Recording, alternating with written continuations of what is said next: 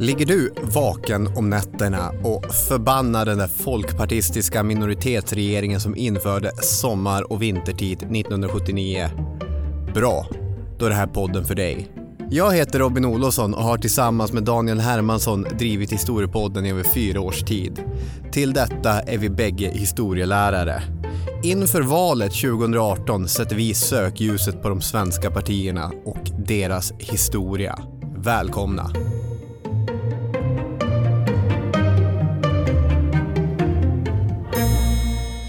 Välkomna! Vad roligt Ja, att vara igång med en ny form av podd här som handlar om partiernas historia, alltså detta valår. ja precis och vi ska väl börja med att presentera vad den här podcasten handlar om och lite grann vilka du och jag är. Vi har ju poddat ganska länge som jag sa där i inledningen och många av er som lyssnar på den här podden kanske känner oss från historiepodden. Men om man mot förmodan inte skulle göra det, vilka är vi? Är det en fråga till mig här nu? Ja, det är det.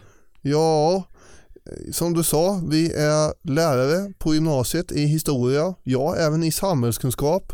Ja, Kommer från Östergötland, eh, om någon inte har lyckats pussla ihop det redan vid det här laget. Och eh, numera befinner jag mig i Stockholm där jag bor sedan några år tillbaka och så. Vi har gjort 200 avsnitt av historiepodden tillsammans och ändå blir det lite så här första dejten stelstämning här. Ja, det är väldigt stelt, det här är jättekonstigt. Men det är klart att man måste förklara vem man är och, och sådär. Vi brinner för historia, vi är historieentusiaster och både jag och du har ju också ett stort politiskt och, och eh, samhällsintresse över lag. Är det inte läge att du förklarar vem du är och bara kastar över till mig här som är helt oförberedd Jag på den punkten? Ja, precis. Jag heter Robin Olofsson och är precis som du är historielärare. Dessutom är jag lärare i svenska, vad det nu har med saken att göra. Och jag är historieentusiast, men också något av politisk entusiast. Vi har ju gjort avsnitt om svensk politisk historia i vår eh, vanliga podd, Historiepodden. Och i det här projektet så ska vi gräva lite mer i de olika partierna. Med det sagt så ska vi, det här är inte den färdiga ultimata historien om de svenska riksdagspartierna. Nej, det ska vi verkligen vara noggranna med att säga. Och eh, mycket kommer att handla om, eh, om politikerna tror jag. Mm. Och eh, diverse händelser och ja, det är klart att det kommer handla om viss ideologi också som de här partierna står för så.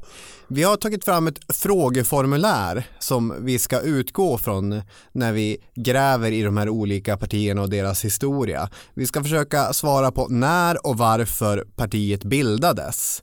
Vi ska försöka komma med förslag på vilka var the good times och vilka var the not so good times. Det betyder bra tider och dåliga tider. Jag vet inte varför du har fått för dig att översätta det där till engelska i, i här mallen du håller på att pyssla ihop. Ja, men jag tycker good times, eh, det har Bra tider alltså. Ja men det har ju ett bra svung i det där. Vi ska prata om vilken partiledare som vi tycker starkast har präglat partiet. Eller vilken, vi ska, det är väl mest en ursäkt för att få prata om partiledare som vi vill prata om, helt enkelt. Vi ska försöka ha en intervjupunkt där en representant för partiet får förklara hur den här mer interna synen på partiets historia är. Och vilket parti är först ut i den här nya poddsatsningen? Miljöpartiet. Det blir Miljöpartiet, precis. Så vad säger du, ska vi sluta snacka och börja snacka istället? Gå vidare på dagordningen och försöka förklara när och varför partiet bildades? Punkt ett. Yes. Jag tänkte citera några rader ur en debattartikel från Dagens Nyheter 7 juni 1980. Mhm. Det finns inget parti i Sveriges riksdag som klart och entydigt kräver att samhällsekonomins tillväxtmål ska ersättas med balansmål. Det finns ingen politiker som trovärdigt kan formulera nya kvalitetsmål. Det finns ingen politisk ideologi som bygger på nutid och framtid, bara på förlegade 1800-talssystem. Jag tror att tiden har blivit mogen för ett helt nytt parti som skulle skilja sig från de fem riksdagspartierna såväl när det gäller målsättning som arbetsmetoder. Den här artikeln ska med fördel läsas på klingande skånska. Varför då?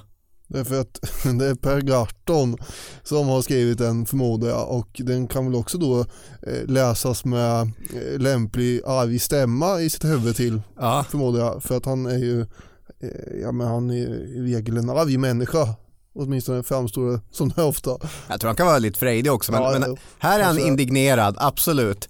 Som du säger, den här artikeln är skriven av Per Garton, då avhoppad folkpartistisk riksdagsledamot som har haft några tuffa år inom politiken bakom sig. Det Garton föreslår här, även om man inte har namnet för det, är Miljöpartiet. Och enligt mig så kan man se Miljöpartiets grundande från två olika perspektiv. Och jag tänkte försöka redogöra för bägge perspektiven. Det första perspektivet är Per Garton-perspektivet. Det handlar om hur en bråkig folkpartist till sist blev så frustrerad över framförallt borgerlig energipolitik men över allmänt politiskt hycklande som han såg det, att han ville skapa ett nytt parti. Eh, Maggie Strömberg har ju skrivit boken Vi blev som de andra Mm. som handlar om Miljöpartiets historia. Hon har ett fantastiskt kapitel om eh, Per Gartons avhopp från Folkpartiet och hans grundande av Miljöpartiet i den här boken. Överlag finns det jättemånga fina intressanta berättelser i den här boken som eh, många av dem kommer nog med i det här avsnittet på ett eller annat sätt så att jag kan rekommendera den varmt. Men i den här berättelsen om hur Garton i avsky lämnar Folkpartiet eh, då hamnar vi i Göteborg Mm. mm. där Folkpartiet har haft konferens och det har slutat med att Garton har stormat ut därifrån. Han orkar inte med det här längre och han hamnar på ett kollektiv i stadsdelen Haga bland några härliga bohemer, vänner till honom som lever där tillsammans. Väl tillbaka i Lund så skriver han ett brev till eh, en partikamrat om vistelsen i Haga. Så här står det i brevet. Deras totala förakt och oförståelse för partipolitikens rävspel. Vi debatterade och debatterade och jag förlorade varenda debatt. Deras fullständiga avsaknad av karriärhets, att vilja slå sig fram och deras inriktning på ett annorlunda liv. Inriktat på gemenskap med varandra. Solidaritet i kollektivet, en friskare livsstil. Så fullständigt väsensskild från den sketna plastkarriärism som de flesta av oss partipolitrucker är fångade i. I det läget beslöt jag mig att hoppa av tåget. Arg. jo, han är arg men han har ju också haft en underbar helg tillsammans med det här, de här gänget i Haga. Ja. Och han har debatterat och debatterat och förlorat.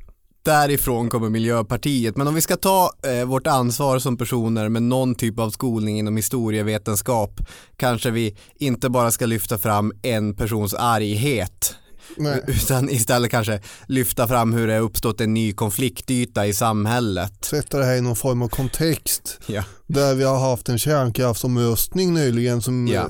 som hade resulterat i ett ganska otydligt resultat. Ja, Eh, och där framförallt eh, egentligen ingen av linjerna de tre som fanns eh, förespråkade ett abrupt och genast avslutande av Nej. Och det fanns en uppfattning att Centerpartiet hade förbrukat sitt förtroende lite grann eh, och helt enkelt de hade misslyckats med att leva upp till den här växande miljörörelsens förhoppningar om att kärnkraften skulle avvecklas. Ja, precis. Alltså den här kärnkraftsfrågan, det, det är svårt att nog understryka hur viktig den är i, i alla de västerländska samhällena vid den här tiden. För det är ungefär samtidigt som svenska miljöpartiet uppstås, så, uppstår så bildas ju liknande grejer i Västtyskland. 83 tog sig den västtyska miljöpartiet in i den tyska förbundsriksdagen. Och det- det är den här kärnkraftsomröstningen som verkligen blir katalysatorn i Sverige. Eh, 72 öppnades första reaktorn i Oskarshamn. Mm. Tickade igång, atomer klyvs, energi skapas, svensk industri bara myser. Åh, vad härligt det är med den här billiga, säkra tillgången till energi. Mm. Eh, men som du sa, både Centern och Vänsterpartiet hade ju redan från början motsatt sig. Redan det Centern och Vänsterpartiet för den som är lite sväng med hur det brukar se till i svensk politik, det är inte de som brukar hamna på samma sida. Nej, Men nästan ännu konstigare är ju att i, på den andra sidan sitter ju Moderaterna och Socialdemokraterna Mm. i ungefär samma båt. De var inte jättebekväma med att sitta i samma båt. Nej. eller, Egentligen. Så därför var man tvungen att formulera ihop någon liten skillnad när man väl skulle rösta där. Ja, precis. För det är, om, jag tänkte också om man ska trycka på det här kärnkraftens eh, kraft så att säga. 1976 för första gången på den här sidan världskrigen så fick vi en borgerlig regering under ledning av just Centerpartiet och, och deras starke man Torbjörn Fälldin. Under valrörelsen hade han ju lovat att utbyggnaden skulle skrotas så att de redan existerande kraftverken eh, skulle avvecklas. Det här är ju en klassiker. Ingen statsrådspost kan vara så åtråvärd att jag vore beredd att dagtinga med min övertygelse. Det här är ett av de klassiska citaten i, modern svensk politik. Att- Ja. Framförallt så vet jag inte hur många gånger du har dragit upp det här dagtinga. Ja, nej men det, det är ju ett ord som var gammaldags redan 1976. Att göra ovärdiga eftergifter. Mm. Jag ska skynda på här, jag märker att jag, att jag blir lite långrandig. För det, men det blev ju trots allt ett dagtingande och 78 så avgick regeringen efter bråk om bland annat laddning av en ytterligare kärnkraftsreaktor. Och samtidigt så på andra sidan Atlanten blev det en partiell härdsmälta i Harrisburg. Opinionen bara svängde från en sida till en annan. Mm. Och helt plötsligt så både sossarna och Folkpartiet började tycka att det var en bra idé det här med kärnkraftsomröstning. Och om jag ska återkoppla till Garton, en sak som han är oerhört irriterad över, det är att det här Folkpartiet som har regeringsmakten lite grann på Socialdemokraternas nåder, de är emot en kärnkraftsomröstning fram tills det att sossarna är för en kärnkraftsomröstning. Och då svänger vi om båten och tycker att det är en bra idé. Och Garton, driv någonting själv. Det här, är- vad vill ni? Vad är det ni vill? Om jag inte visste bättre så skulle jag tro att han var arg. Ja, ja, det var han ju här. Vad som var tydligt var att det här var en fråga som inte var lätt att placera in på en klassisk höger-vänster-skala. De olika partierna hamnade spritt på olika ställen. Dessutom så växer ju samtidigt som eh, kärnkraften en, en allmän miljörörelse upp som hamnar om kvicksilver, om skogsövergödning, om utbyggnad av vattenkraft i älvar och älvdalar, om kemikaliebruk i skog och jordbruk, exploaterande av miljön och ett koppel av andra eh, liknande frågor. Så det faktum att den här miljörörelsen fanns, att kärnkraften hade skett, eh, att Per Gahrton var irriterad över hur Folkpartiet drev sin politik, det fanns utrymme för ett nytt parti och det är det han efterfrågar i den här debattartikeln från 1980. När han börjar se, han skickar ett brev, så här, vilka partinamn är lediga, då visar det sig att Miljöpartiet är ledigt. För Per Gahrton handlar det om att göra politik på ett alternativt sätt. Det var det han hade fått göra eh, inför kärnkraftsomröstningen. Nu vill han göra ännu mer. Poddtips från Podplay. I podden Något Kaiko garanterar östgötarna Brutti och jag, Davva, dig en stor dos skratt. Där följer jag pladask för köttätandet igen. Man är lite som en jävla vampyr. Man har fått lite blodsmak och då måste man ha mer. Udda spaningar, fängslande anekdoter och en och annan arg rant. Jag måste ha mitt kaffe på morgonen för annars är jag ingen trevlig människa. Då är du ingen trevlig människa, punkt. Något Kaiko, hör du på Podplay. Därför är gardinerna. Ska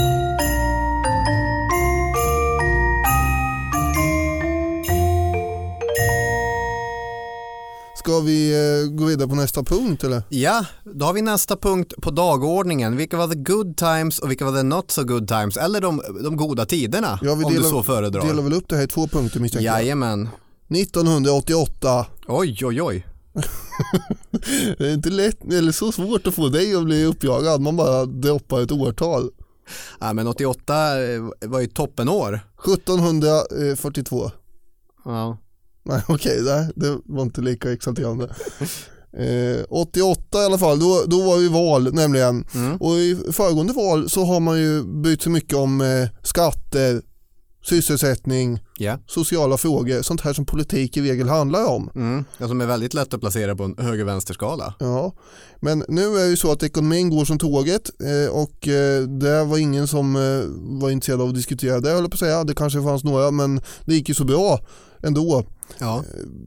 Å andra sidan borde man nog ha diskuterat det här för att det var en uppenbar överhettning som pågick som sen kunde eller skulle eh, braka loss i en ja, inflationskris och bankkriser och en förbannad massa kriser i början på 90-talet. Men det var ingen som orkade tänka på det nu Nej. utan istället så eh, för att sätta ekonomin i fokus så kom annat i fokus under valet 88. Till exempel miljöfrågorna som under hela 80-talet har eh, fått större uppmärksamhet ju, som du sa. Mm.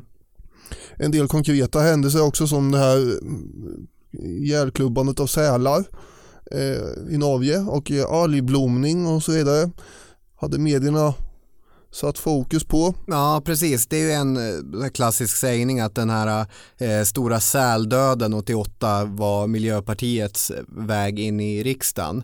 Och, Lite, ja. och det, det får alltså eh, lite säl, döda sälar tror jag alltid gynnar ett miljöparti men som Maggie Strömberg lyfter fram i sin bok att de låg faktiskt över riksdagsspärren även före det började pratas döda sälar. Nu var det här ett exempel på tidens eh, liksom, i, olika eh, intressen och uppmärksamhet. Absolut. Så det är klart, eh, det är inte det som kommer att fälla det avgörande avgörandet, Nej, absolut. men ändå.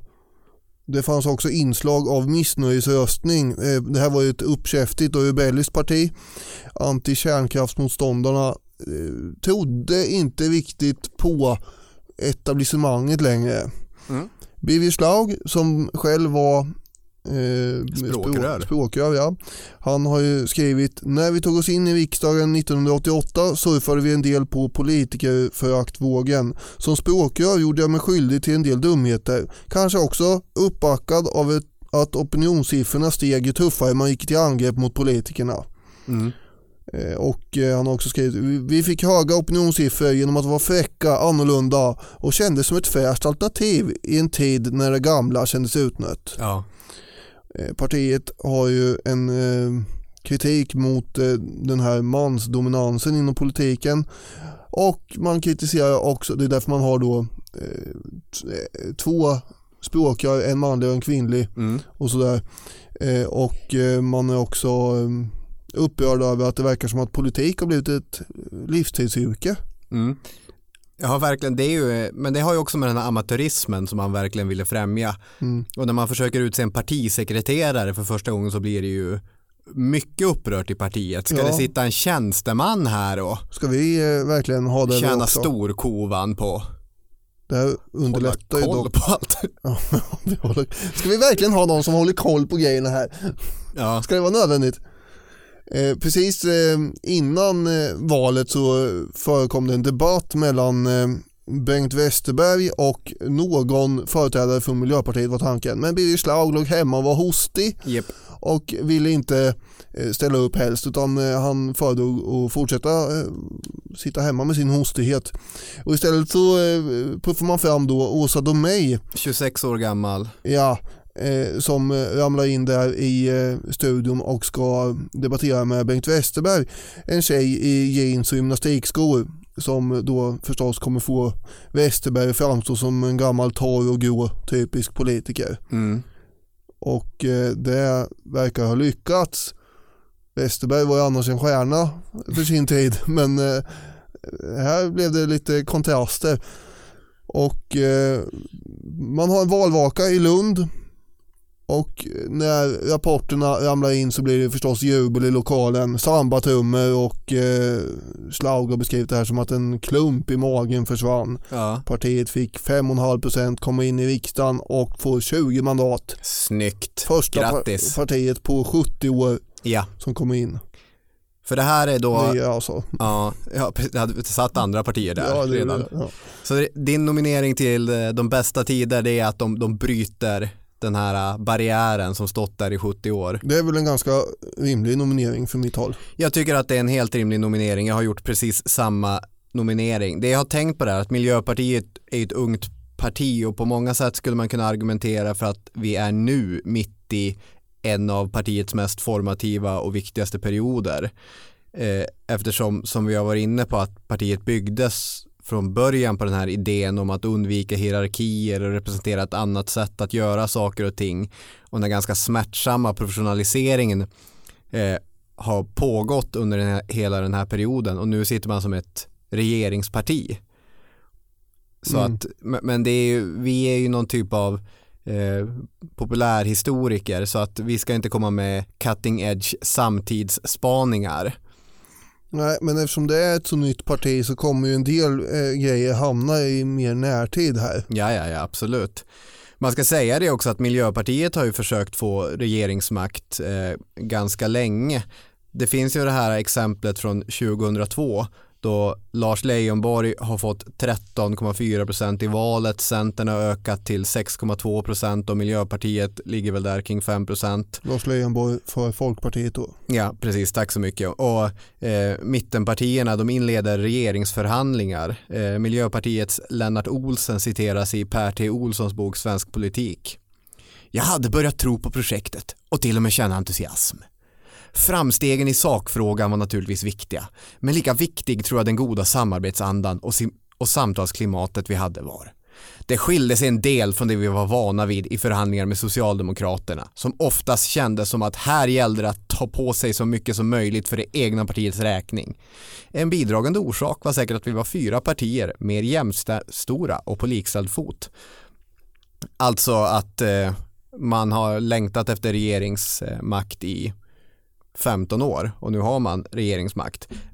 Men med det sagt, jag är helt för att 88, den här grejen att bräcka barriären som första parti, det är the good times. Är vi inne på punkt två nu? Ja, Du får ju vara ordförande här. Du som... ja det, är, min- det är min första dag med ordförandeklubban så att vi, vi får se hur, hur varm jag blir. Ja, men jag tänker att man går vidare till de, de inte lika lyckade tiderna. Okej, 1991. Nej, 1990 börjar vi med. 11 april. Mm. När riksdagsledamoten Kent Lundgren Ja, eh, dyker upp eh, i tv-rutan mm. för det här nya eh, fräscha Miljöpartiet ja. och eh, föreslår att brottslingar ska ha en fotboja som gjorde att eh, man inte kunde lämna ett visst område. smart. Ja, eh, då skriver Per Gahrton så här i sin bok. Inget märkligt med det. Men det skulle finnas en giftspruta monterad som skulle utlösas om områdesgränsen överskreds. Jaha, så eh, vederbörande skulle sövas ner? Nej, det skulle vara dödligt gift. TV-reporten påtagligt chockad. Men eh, det är ju mord, Kent. Nej, min vän. Självmord. Ja, Oj oj oj. Eh, ja, det som Garton skrev då, i efterhand så eh, är det lätt att begripa att vi borde ha uteslutit eh, den här Kent ur riksdagsgruppen. Men alla i partiet blev helt eh, lamslagna och handlingsförlamade över detta mycket eh, eh, uppseendeväckande uttalande som den här Kent gjorde. ja. Eh, enligt Garton var ju egentligen en, en trevlig kille men han måste ha fått ett hjärnsläpp eller något. Alla var dock inte helt handlingsförlamade utan Birger Schlaug eh, hade ju då i sedvanlig stil eh, gjort en av alla sina eh, insatser för att skriva debattartiklar som han skickade iväg till DN som eh, tryckte det där.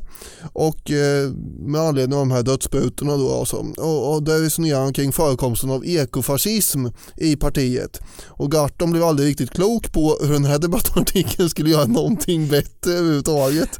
Nej men alltså man, Birger Schlaugs debattartiklar är ju underbara. Som du, vi sa ju det att de hade det här intressanta systemet att språkrören inte fick sitta i riksdagen. Så att eh, Birger Schlaug och Eva Goes, de två människorna som hade lett valrörelsen, de blev ju petade när man kom in i riksdagen. Tack för ett bra jobb, hej då. Tack men, eh, tack men nej tack och Fiona Björling och Anders Nordin, en docent i slaviska språk i Lund och en bonde i Umeå, Umeå som inte hade någon koll på vad partiet höll på med. Nu är ni nya språkrör. Och då åker Schlaug hem och skriver en artikel, och jag tror också det är DN Debatt, om att riksdagsledamöterna, de har nog inte hungern som krävs för att göra ett bra jobb. Nej. Nej, han, det är är, som första dagen på jobbet. han är väldigt kritisk ganska ofta mot sitt eget parti måste man ju ändå tillstå. Mm. Eh, Den här valkampanjen som kommer sen året efter 1991, där går ju allt eh, dåligt egentligen. Ja. Miljöpartiet är inte längre eh, sådär nytt och kul Nej. om man jämför med andra nya och spänstiga partier som på väg in har fått bra opinionssiffror Ian Wachtmeister och Bert Karlssons Ny Demokrati. och KDS. Just det. De får mycket medieuppmärksamhet. Åsa Domeij som var så, ja hon är fortfarande inte särskilt gammal i och för sig, men hon är trött och nedslagen och vill inte vara med längre i den här Nej. valkampanjen. Och i desperation så trycker partiet upp sådana här valaffischer eh, med eh, de andra partiledarna på som föreställer djur.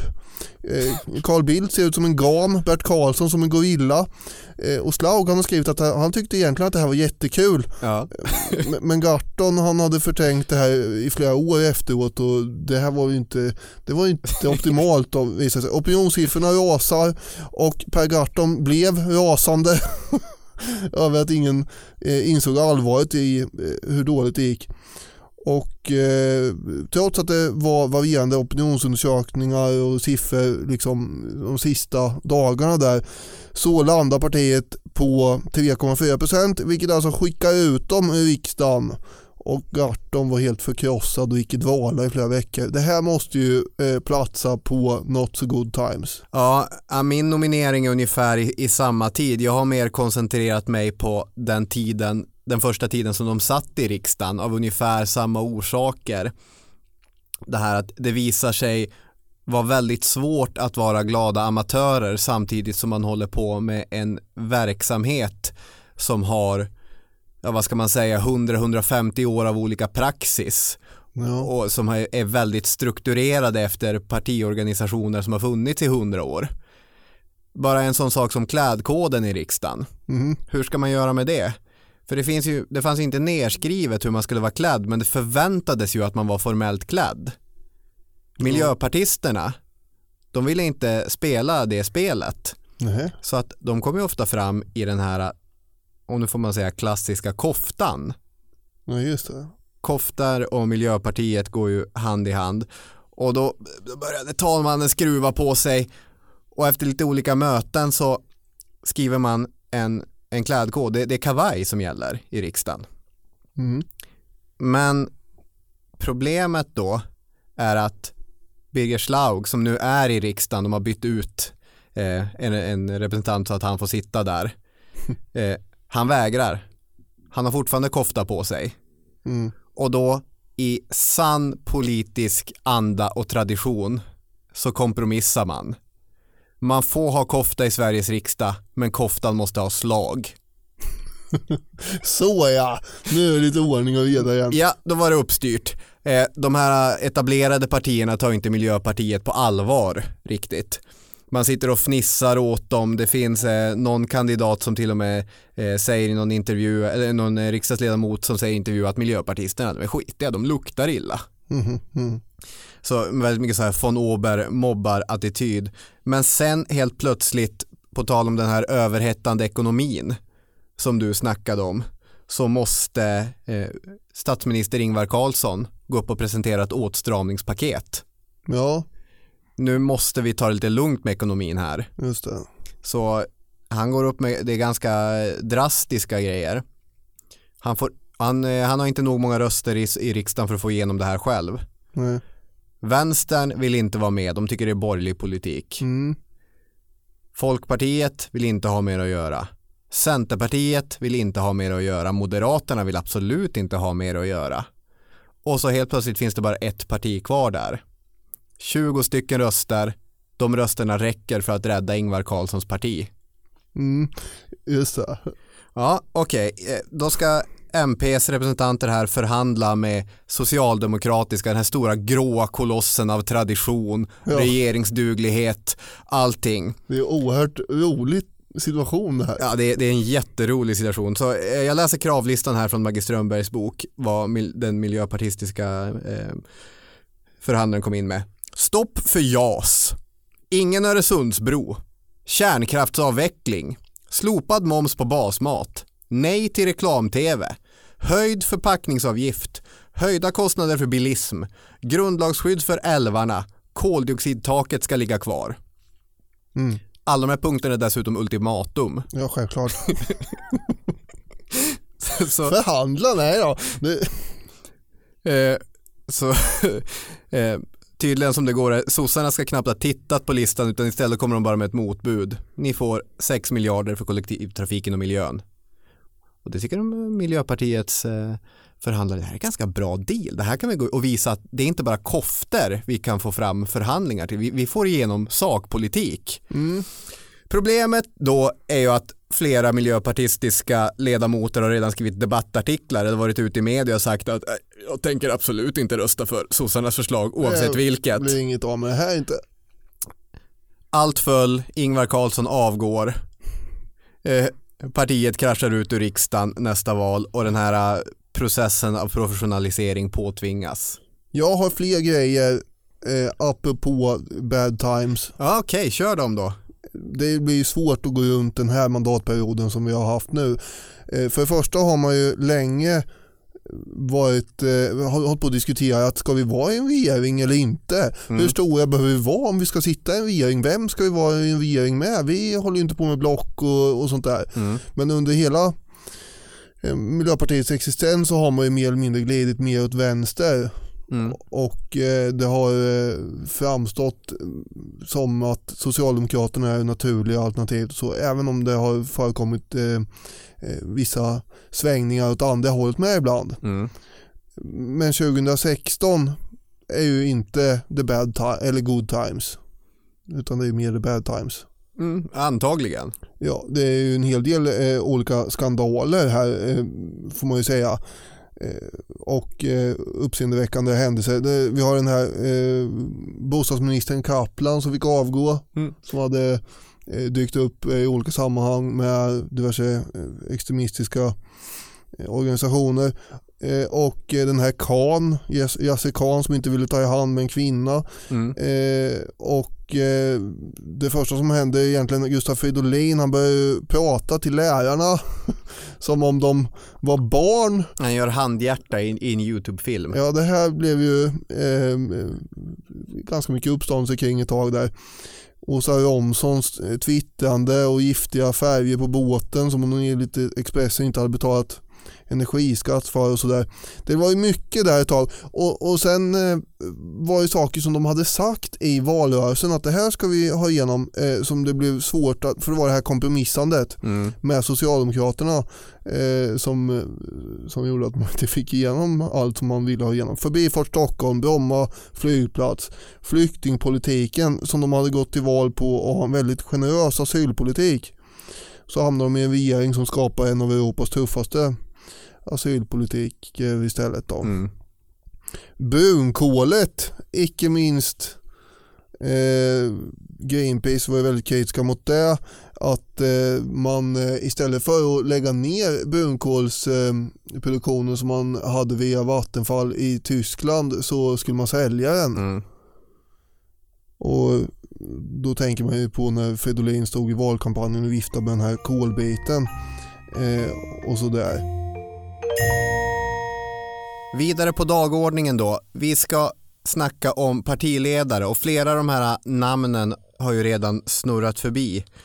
Vad kommer vi landa i här? Utan Per Gahrton inget parti. På det, sättet han kan, på det sättet vinner han kanske egentligen. Peter Eriksson lyckas som kommunalråd i Kalix hova in 43% av rösterna som miljöpartist. Det är ingen liten bedrift.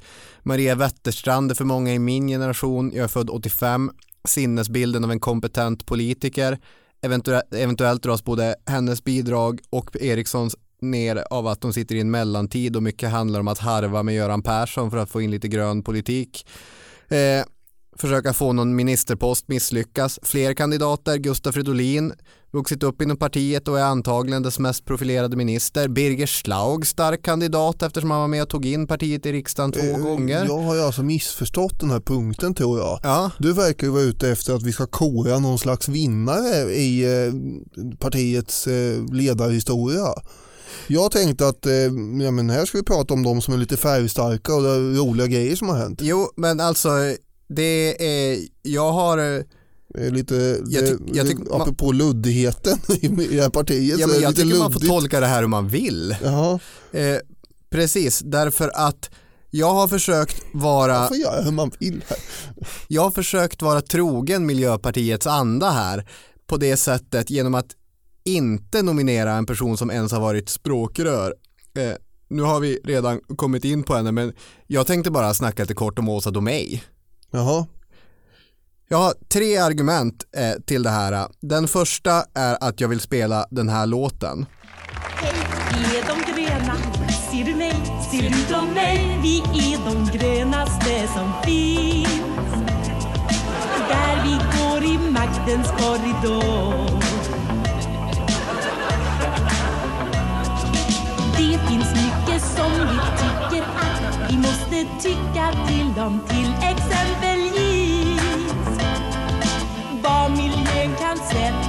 spår. En byxor köpte Åsa Domeij.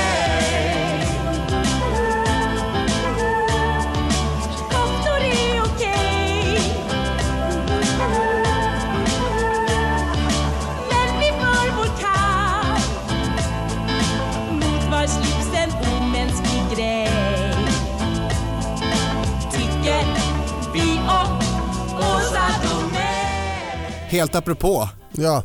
SVTs humorprogram som sändes från 85 till 92. Den här kommer från 88. Ni hörde referensen till koftorna där också. Eh, det- här blir ju lite geggigt när vi egentligen redan har, har dragit episoden att eh, varför hon var så viktig för att få in partiet 1988 i både den här debatten mot Bengt Westerberg som du tog upp men även att före det så hade hon fått eh, i en direktsänd eh, debatt om miljön debattera med Socialdemokraternas miljöminister Birgit, Birgitta Dahl och helt kört över henne.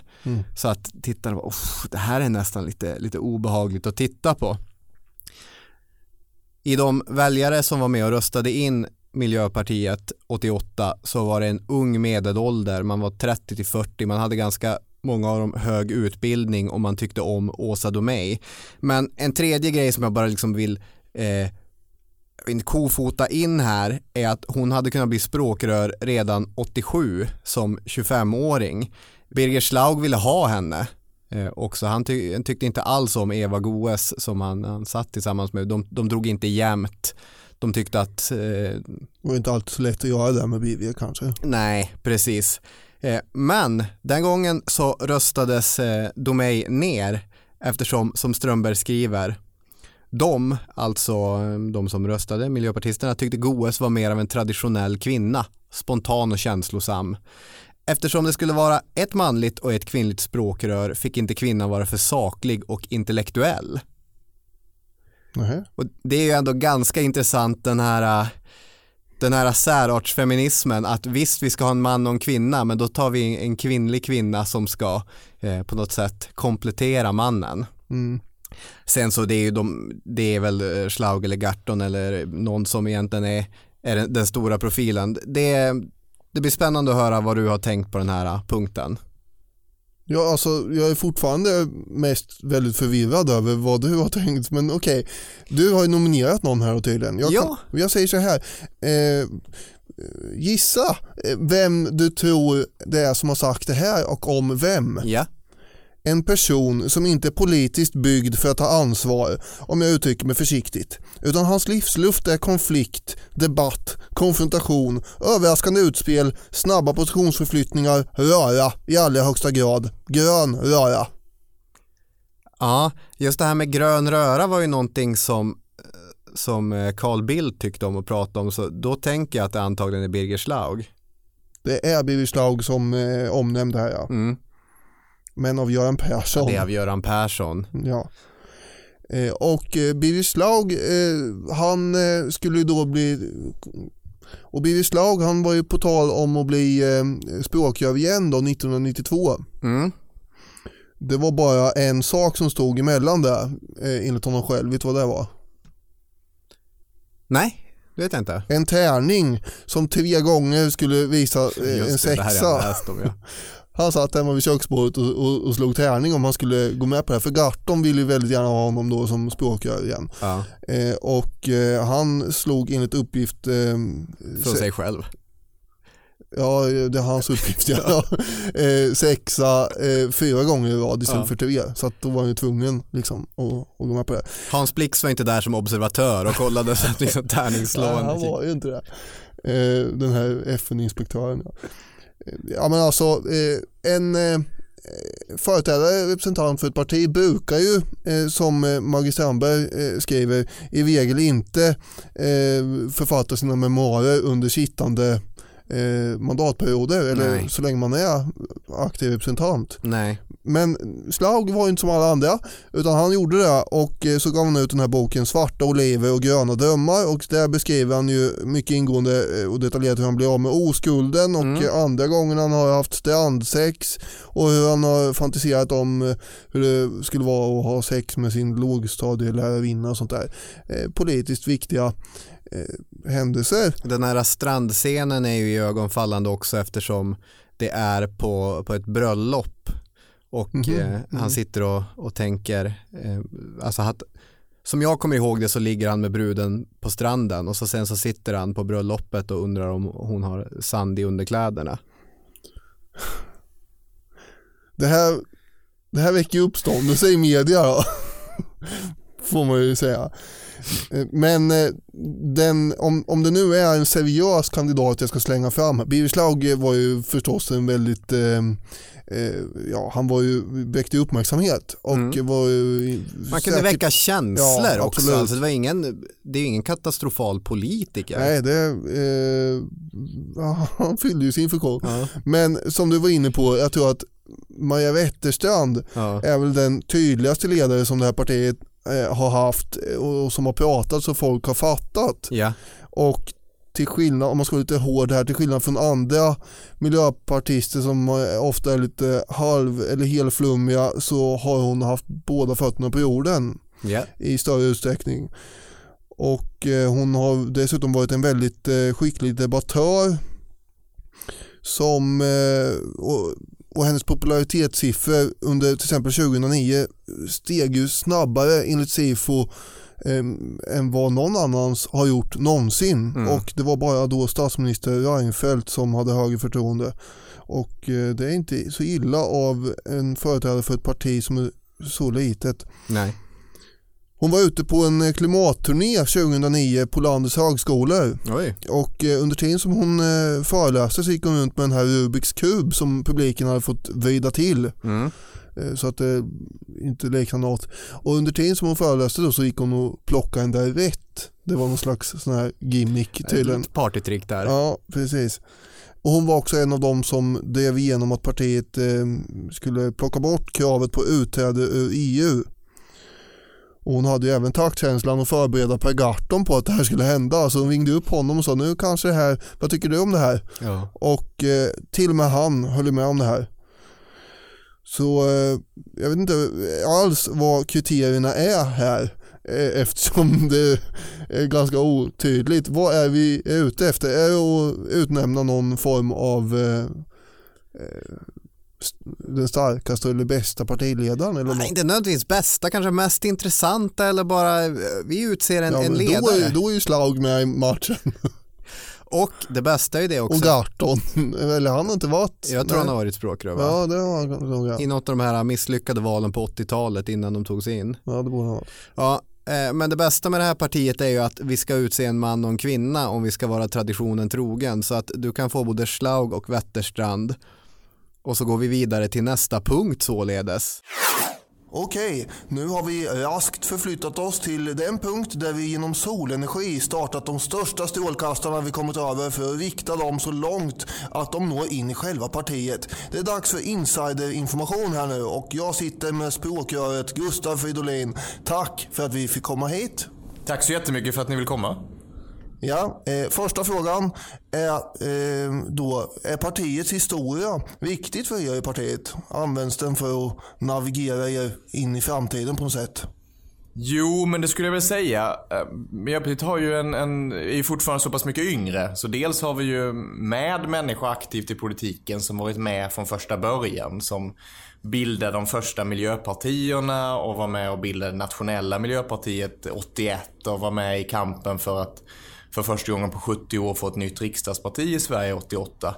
Ehm, och sen just att vi växte så starkt ur olika rörelser. Miljörörelsen, fredsrörelsen och som man sa då kvinnorörelsen. Den kopplingen till rörelser utanför politiken, den försöker vi ju hela tiden, eller partipolitiken, hålla fast vid. Och det blir för oss både rötter i historien och någonting som är aktivt, ett sätt att jobba politiskt nu. Okej. Okay. Eh, och eh, hur stor betydelse tror du att historien har för era väljare när de ska gå och rösta?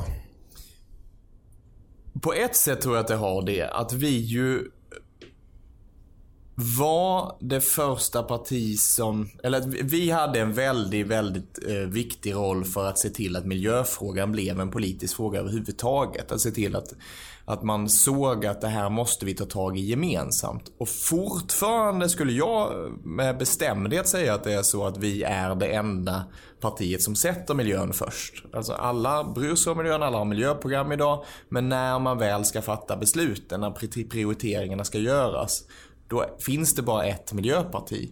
Och den, det är ju såklart väldigt viktigt för de som väljer Miljöpartiet. Man kan ju välja Miljöpartiet utan att hålla med oss om allt. Det finns kanske ingen som håller med något parti om precis allt. Men man vill ha ett parti som sätter miljön först där besluten fattas. Och det är ju ett, det handlar ju om att det är utifrån det vi växt fram. Det är det som är vår prioritering som sagt, man behöver ju kanske inte hålla med om allt. Eh, och hur ser ni på problematiska förslag då till exempel som, eller idéer som partiet har haft eh, historiskt sett?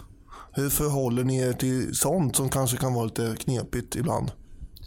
Så här, I och med att vi är ett parti som växte fram 81 så har vi ju inte den stora historiska, eller bildades 81, den historiska barlasten. Eh, utan tittar man på vår historia så kanske då förslag som dyker upp snarare är dels en del förslag som var väldigt radikala i sin tid. Men idag uppfattas som fullständigt självklara. Eh, eller åtminstone borde uppfattas som självklara. Alltså vi slogs för HBTQ-rättigheter innan någon annan riktigt gjorde det. Eh, ihop med några modiga politiker och andra partier. Men innan några partier hade tagit ställning för det. Eller eh, att vi har hela tiden haft en jämställd organisation med varvade listor hela vägen upp till att vi är två språkrör. Eh, och det, eh, det var ju radikalt då. Ja, eftersom jag eh, vet vad det här avsnittet kommer innehålla så kan jag ju också påminna om att ni har haft eh, riksdagsledamöter som har föreslagit eh, diverse giftsprutor. Eh, och det har ju inte så mycket med... Alltså att man skulle... Nej, nej, nej. men så, det var ju, alltså Miljöpartiet var det första nya partiet i riksdagen på 70 år. Eh, på många sätt så hade ju en, det innebär också att partiet prövas på ett sätt. Alltså den period som andra partier då kanske hade vid demokratins införande hade vi ju därigenom 88 till 91. Det är klart att det innebär att du kan hitta enskilda miljöpartister som både sagt, tyckt och gjort saker som partiet har tagit avstånd för, precis som i andra partier. Men att, man skulle haft, att vi skulle haft stråk av åsikter som vi sen behövt skriva vitböcker om och hantera. Riktigt det har vi ju inte brottats med. Däremot har ni ju brottats en del med eh, det här kampen mellan idealism och realism. Det var ju särskilt mycket på 90-talet. Så kallade realos och fundisar. Och det där är ju alltid lite, det är ju fler partier som förstås brottas med det där. Hur svårt har det varit att balansera hur svårt har det varit att balansera eh, realpolitik mot eh, idealism? För det gäller ju att behålla ambitionsnivån hos medlemmarna och samtidigt måste man ju kanske kompromissa för att åstadkomma något eh, i historien för Miljöpartiet. Men det är, ju en, det är ju en balansgång för ett parti som i grunden ser att vi behöver ett annat samhälle. Um, där vi inte, som vi brukar uttrycka det, sliter ut vare sig miljö eller, eller människor. Um, det som ändå gör att vi klarar det handlar ju om att den balansgången och det behovet har funnits hela tiden. Alltså, det var någonting som redan de modiga människor ur miljö-, freds och kvinnorörelsen som bildade partiet insåg skulle komma. Därför att det var ju hela anledningen till att man gick och bildade ett parti. Annars kunde man fortfarande vara en rörelse utanför partipolitiken. Men man bildade ett parti för att man såg att det de här rösterna behövdes också där besluten fattades. Okej, eh, och eh, sista frågan här. Hur ser ni på när, an, eller om, andra partier använder er historia som slagträ mot er? Nej men då är det ju, alltså jag har ju varit med om när eh, Jimmy Åkesson i någon debatt, jag tror, jo men det var det, drog upp eh, någon skrivning ur ett gammalt partiprogram om att vi vill ha ett eh, icke-våldsförsvar. Eh, nu stod det inte att vi bara ville ha ett icke-våldsförsvar utan det stod att man ville liksom stärka och komplettera det militära försvaret med, med eh, ett försvar som var mer inriktat på diplomati och icke-våldsmetoder. Eh, men det var ju inte så han beskrev det såklart.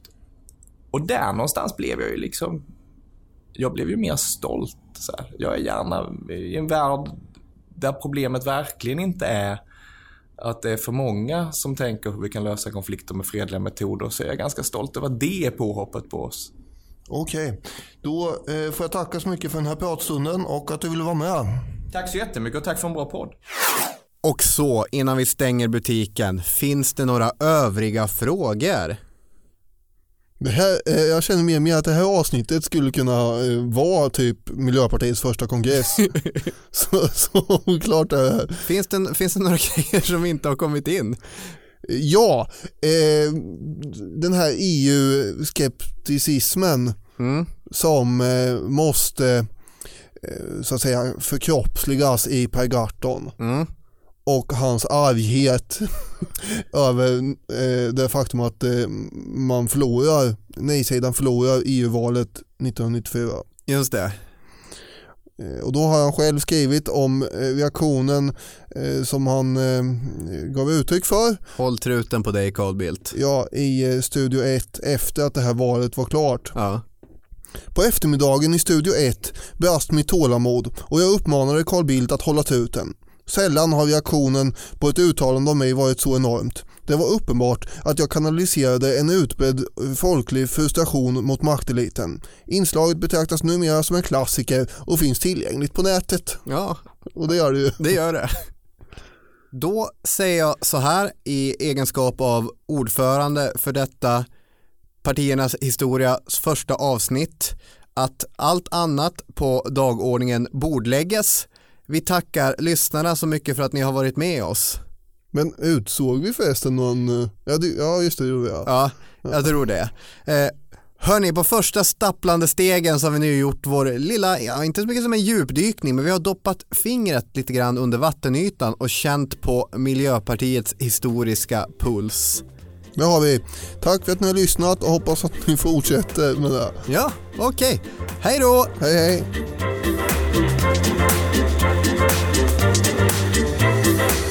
Du har lyssnat på Partiernas historia om Miljöpartiet med Robin Olofsson och Daniel Hermansson. Producent Jennifer Devard.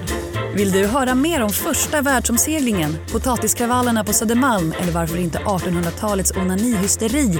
I Historiepodden kan du höra allt om det och mycket, mycket mer.